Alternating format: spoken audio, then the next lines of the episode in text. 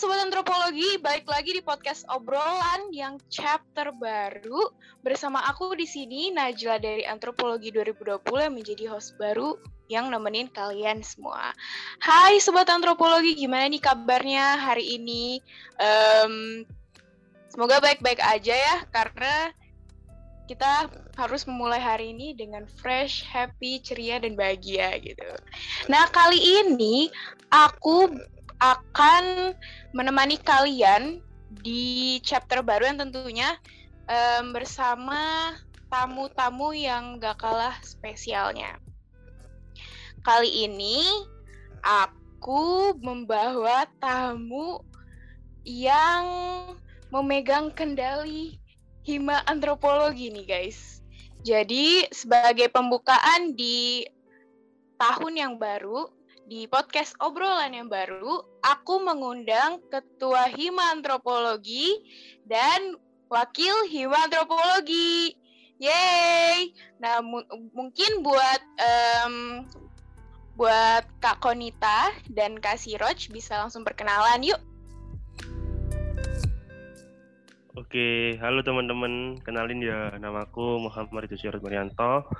Uh, biasanya dipanggil Sirot aku dari antropologi uh, dari angkatan 2020. Uh, eh, di sini aku menjabat sebagai ketua antropologi periode 2022 2023. Ya, bagus. Gimana nih, Kak Konita? Oke, terima kasih. Uh, halo teman-teman semuanya, kenalin nama aku Konita Turkhairiyah. Biasanya diwakil Konita atau Nit gitu. Aku sama kayak Sirot, angkatan 2020 dan di sini aku menjabat sebagai Wakil Ketua Hima Antropologi periode 2022-2023. Begitu. Halo Kak Konita, hai Kak Stiroj. Jadi kali ini kita akan ngobrol santai aja kali ya. Nah, aku aku untuk memulai obrolan, aku mau nanya pertanyaan awal nih. Um, aku mau nanya dong, uh, kan kalian sekarang jadi ketua dan wakil ya. Aku mau nanya yang memotivasi kalian buat jadi ketua dan wakil hima tuh apa ya? Buat mungkin boleh dimulai dari kasih Roj sebagai ketua. Oke oke, oke. berarti uh, pertanyaannya kan uh, motivasi apa yang aku uh, yeah. yang buat aku jadi ketua hima gitu kan? Oke. Okay. Iya. Yeah. Uh, sebenarnya ada beberapa sih tapi yang terutama itu dari teman-teman. Uh, karena uh, ada beberapa teman-teman khususnya dari angkatan 2020 sendiri yang apa ya yang kayak memotiv memotivasi diriku sendiri gitu loh. Uh, ayo Rod kamu nyalon jadi ketua ayo Rod ayo Rod. Karena karena dari motivasi temen itulah yang bikin aku semangat untuk apa ya jadi ketua hima antropologi begitu. Dan dan juga uh, aku pengen apa ya kalau bahasa antropologinya itu menginternalisasi gitu loh budaya kembali antropologi karena kan sempat juga kan hima dibukukan dan ada beberapa budaya yang hilang. Nah aku pribadi ingin menginternalisasi budaya itu kembali gitulah. Oh, itu, jadi Kak Siroj itu udah udah dipercayakan ya sama teman-teman juga buat buat Hima Antropologi 2022. Kalau Kak Konita gimana nih? Ini Jadi jawaban wakil. jujur atau jawaban fiksi ini?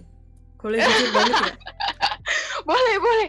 Boleh, boleh. Terbuka aja. Ini gak apa-apa tak omongin ya, Mas Irot ya? Titit. Gak apa-apa ya. Jujur ini, jawaban jujur ini. Jadi gini. Gak apa-apa ini, jujur banget ini jadi kalau boleh jujur sebenarnya aku nggak tertarik jadi wakil ketua hima. Dulu itu dulu banget gitu. Kan karena beneran soalnya aku dulu kepengennya pengen jadi uh, kepala divisi keilmuan gitu. Kayak teman-temanku juga tahu itu aja. Terus abis itu suatu hari uh, Mas Sirot ini menghubungi diriku. Terus pengen uh, kepengen uh, aku yang jadi wakilnya gitu. Terus sebenarnya aku sama sekali gak tertarik loh aku menolak ngapain gitu. Ngapain aku jadi wakil? Nanti aku ngapain? Karena memang aku gak ada interest di sini. Terus akhirnya uh, Mas Hirot ini menjelaskan begini begini begini ingin begini begitu begitu harus Oke. uh, melakukan ini. Ada banyak yang harus dilakukan dan sepertinya itu akan berhasil kalau ada aku gitu. Oh kan rasanya kayak oh, waduh gitu. Gimana ya? Iya, kayak dirayu gitu ya. iya, merayu sekali itu. Terus akhirnya aku Eh, akhirnya aku lulus juga. Jadi sepertinya oh memang ada banyak kebutuhan yang harus di direalisasikan di himpunan ini dan aku pengen bantu masyarakat juga buat merealisasikan itu gitu. Eh, bagus bagus bagus bagus. Berarti emang em chemistry-nya tuh udah udah mulai terbentuk berarti ya. Terus Kak Konita kayaknya udah mulai menerima gitu, menjadi wakil dari dari Mas Siroj. Oke, em, next aku mau tanya dong, bagi kalian itu hima tuh apa ya? Jadi kayak maksud aku kayak bagi kalian hima itu em, suatu apa sekedar organisasi aja atau emang keluarga atau gimana menurut kalian nih? Boleh dimulai dari siapa aja deh. Hmm, Kak Konita mungkin duluan silakan gantian biar switch switch. Switch switch. Gitu, Oke, Gwen oke. again ya. Kalau menurutku himpunan tadi ya, himpunan menurutku itu Iya. paket lengkap sih. Tempat di mana berkumpulnya para pengurus anggota hima, tapi juga menjadi sebuah rumah rumah untuk melakukan apa saja.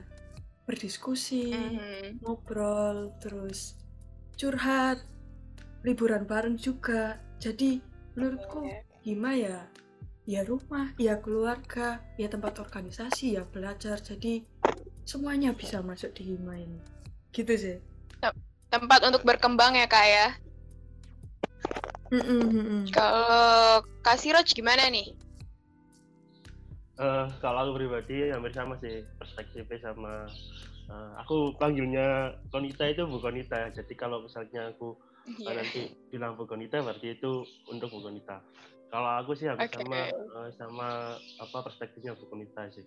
Aku mengibaratkan apa ya eh, hima atau antropologi sendiri itu seperti sebuah rumah seperti sebuah keluarga tempat kembali eh, tempat kalian kembalilah itulah Eh, kalian bebas. Kalau dari aku sendiri kalian bebas ikut ik- ik- untuk ikut organisasi apa pun. Di luar hima atau di, di luar kampus. Tapi ingat kalian punya rumah yang namanya antropologi sendiri itu. Kalau enggak siapa lagi yang merawat memperindah atau uh, mem- memperbaiki istilahnya. rumah kita itu siapa lagi kalau bukan kita mahasiswa hima eh mahasiswa antropologi Universitas Erlangga? Gitu Mbak Najla. Oke. Oke. Sumpah aku terharu dengar jawabannya loh. Rumah gitu kan kayak kayak kayak mengayomi gitu. Nah, aku mau tahu juga dong kan eh, mungkin ya yang dengar podcast ini kan gak cuman dari em, anak antropologi UNER aja kan ya. Jadi aku mau tahu juga dong apa sih yang spesial gitu dari antropologi UNER yang um, Kak Siro sama Kak Konita tahu yang spesial gitu, yang menonjol dari antropologi UNER gitu. siapa dulu nih Kak Najla Hmm, eh, hmm, Kak Siroj deh. Kan switch. Oke oke siap siap. Kalau siap. Kalau aku pribadi ya yang menonjol dari antropologi UNER sendiri, eh, aku memandangnya eh, dari antropologi keseluruhannya yang di Indonesia, terutama yang hal yang unik yang dipunyai di antropologi UNER itu ya ada yang jurusan ragawinya itu. Eh, setahuku ya, mungkin aku salah atau koreksi. Nah, yang ada jurusan antropologi ragawi itu cuma di UNER dan ada museum yang namanya museum etnografi atau museum kematian itu. Jadi eh, yang membedakan jurusan antropologi UNER dengan antropo- antropologi yang lain atau jurusan-jurusan lain selain ada sosial budayanya juga UNER memiliki yang namanya antropologi ragawi dan itu menjadi ciri khas dari apa namanya Universitas Antrop eh sorry dari antropologi di Universitas Erlangga itu sendiri begitu Kak Najla. Kalau Kak Siroj sendiri ngambil ini gak nih antropologi apa namanya? Antropologi Ragawi. ragawi. Iya. Kalau kalau aku pribadi sosial budaya kan Najla. Karena Oke. jujur jujur banget aku merasa nggak mampu di ragawi belajar tulang apa pun lah itu namanya nggak nggak mampu lagi Oke, kalau kalau kalau Kak Konita nih, Gimana nih? Kak Konita kayaknya itu apa namanya uh, kepental dia. Wah hilang kayaknya Kak Konita. Uh, Iya dia hilang. Oh jadi jadi uh, berarti yang bisa masuk Ragawi itu yang spesial aja atau gimana nih Kak Kak uh, Kan uh, di semester kalau dari tahun kita kan 2020 kan itu kan di semester mm -hmm. kan ada penjurusan toh. Nanti uh, mahasiswa sendiri itu berhak memilih dia mau ke sosial budaya atau ragawi begitu dengan tolak ukur semester 2 yang ada mata kuliah berupa antropologi ragawi, antropobiologi dan lain sebagainya. Begitu kan Islam.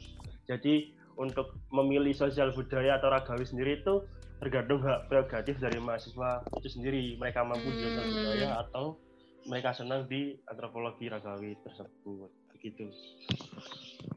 Oh, iya sih ya. Jadi tergantung kemampuan masing-masing ya. Jadi kalau kalau sebenarnya ya Kak Siroj, kalau di Ragawi itu di semester 1 sama 2 itu kita dipelajarin juga kan ya? Bener-bener di semester 1 kalau nggak salah itu ada yang namanya antropobiologi kalau nggak salah ya. Di, di semester 2 baru ada antropologi Ragawi.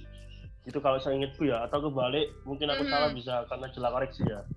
Gitu Iya, iya, iya dulu aku sempat ini juga sih Kak Siro sempat tertarik buat ikut ragawi karena kan emang bakal ada um, mata kuliah yang namanya itu ya apa sih yang oh mendeteksi ya bukan mendeteksi kayak waktu itu kita pernah oh. yang sidik jari itu loh oh iya iya sidik jari. Ya, sama Mbak Mbak Kiki toh Iya, yang sama Mbak Kiki. Nah, itu sempat tertarik juga di situ. Tapi uh, agak mundur.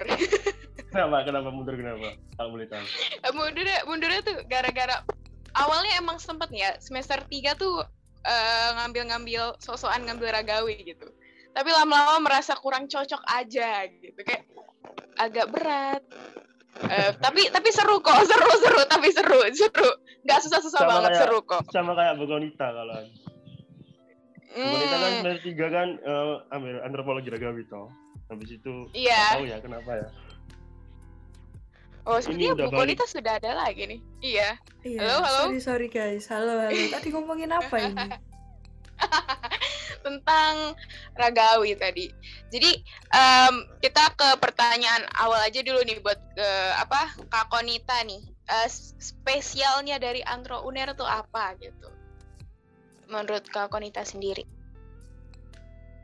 mungkin ini jawaban yang udah apa ya mainstream gitu tapi aku memang bangga sih spesial uh-huh. dari antro uner itu yang sudah teman-teman sebutkan tadi antropologi ragawi itu sih memang spesialnya karena ya cuma ada di uner gak ada lagi di lainnya ya itu sih memang hmm. yang spesial dari aku eh, beda dari sendiri aku. ya menurutku beda. dari antropologi ya, sorry, sorry. Uh, kalau kakon itu sendiri ngambil apa nih? Ngambil ragawi atau sosbud nih? Kalau semester 3 dulu masih ragabut, ragawi sosbud terus yang semester mm -hmm. 4 ini udah pure sosbud gitu sih. Oh, sosbud. Loh, aku kira aku kira Kak Konita ragawi loh. Oh, iya dah. iya. aku kira Kak Konita ragawi loh. Oke, okay. um, Next kita ke pertanyaan selanjutnya ya. Ini mungkin um, balik lagi ke topik kahima dan wakahimanya ya. Aku ini kan kalian ibaratnya uh, masuk jadi ketua hima dan wakil hima kan di semester 4 ya kalau nggak salah ya. Dan uh, di semester itu kan emang kayak apa ya? Menurut orang-orang dan menurut aku juga gitu kayak rada hektik gitu ya kayak um, semester itu kayak semester-semester yang sibuk gitu. Gimana sih ngebagi waktunya tuh gimana ya? Pasti kan kayak sibuk ada pertemuan ini, pertemuan ini, terus ada tugas juga. Itu gimana ya membagi waktunya? Kita switch jadi Kaponita dulu deh. Oke, oke, siap, siap. Kalau dari aku pribadi, cara bagi waktu itu dibikin skala prioritas sih. Jadi mungkin banyak orang juga udah ngelakuin ini dan di aku cukup membantu. Jadi uh, mana sih yang lebih penting? Deadline tugas atau organisasi dulu gitu. Tapi juga dilihat dulu mana yang lebih uh, apa namanya beneran harus dikerjakan dan mana yang bisa di ditunda dulu lah gitu istilahnya. Mungkin ada suatu waktu itu kegiatan organisasi ini harus didahulukan dulu daripada tugasku yang bisa ditunda dan sebaliknya itu pinter-pinter kita berpikir sih mana yang harus diprioritaskan dulu gitu sih Najla Oke, jadi emang pinter-pinter uh, memilih skala prioritas juga ya kak. Kalau Kak Siraj gimana nih? Oke oke, ini kalau aku sih uh, hampir sama jawabanku sama uh, jawabannya Bu Konita. Itu tergantung skala prioritas, mana yang penting, mana yang genting. Jadi yang dikerjain itu yang mana dulu yang penting. Misalnya ada tugas atau pertemuan gitu. Misalnya pertemuan ini bisa diwakilkan oleh anggota PPH atau anggota yang lainnya ya udah uh, untuk mereka saja begitu waktunya tapi kalau misalnya nggak bisa diwakilkan ya udah mau nggak mau uh, aku sama Bu Monita itu apa hadir di acara tersebut. Begitu sih. Misalnya juga kalau mm-hmm. ada apa ya panggilan dari Pak Bujio kayak waktu itu apa siang-siang waktunya TA 2 tiba-tiba ke sini ya ke kampus. Ya Allah masih TA 2 loh Mbak akhirnya ya udah mau nggak mau habis TA2 langsung ke kampus. Habis itu kuliah berikutnya terpaksa di kampus. Gitu sih. Pinter-pinter bagi waktu pinter-pinter juga jaga kesehatan. Karena yeah. kalau nggak nggak sehat itu nggak enak gitu loh. Sama aja. Kalau kalau aku gitu. Oke, okay. pinter-pinter bagi waktu, pinter-pinter uh, bag, bag itu ya apa namanya jaga kesehatan juga ya. Karena takut ada panggilan mendadak lagi kan? Bener bener. Uh, uh, nih aku mau tanya nih um, ada nggak sih ke depannya proker yang pro, proker yang wow gitu kayak misalnya yang ibaratnya kayak yang apa ya proker-proker yang wow yang gede yang bakal spesial banget nih dari hima antropologi ada nggak nih kasih tahu nggak Bu Nita Waduh, kasih tahu gak ya? Aduh, gimana nih? ini ya? Boleh deh, boleh mungkin mungkin bocoran dikit aja. Oh, ya, gitu ya. Ada apa ya? Yang uh, proker yang besarnya itu ada pasti di akhir kepengurusan. Ya udah, aku sebut namanya Antropes.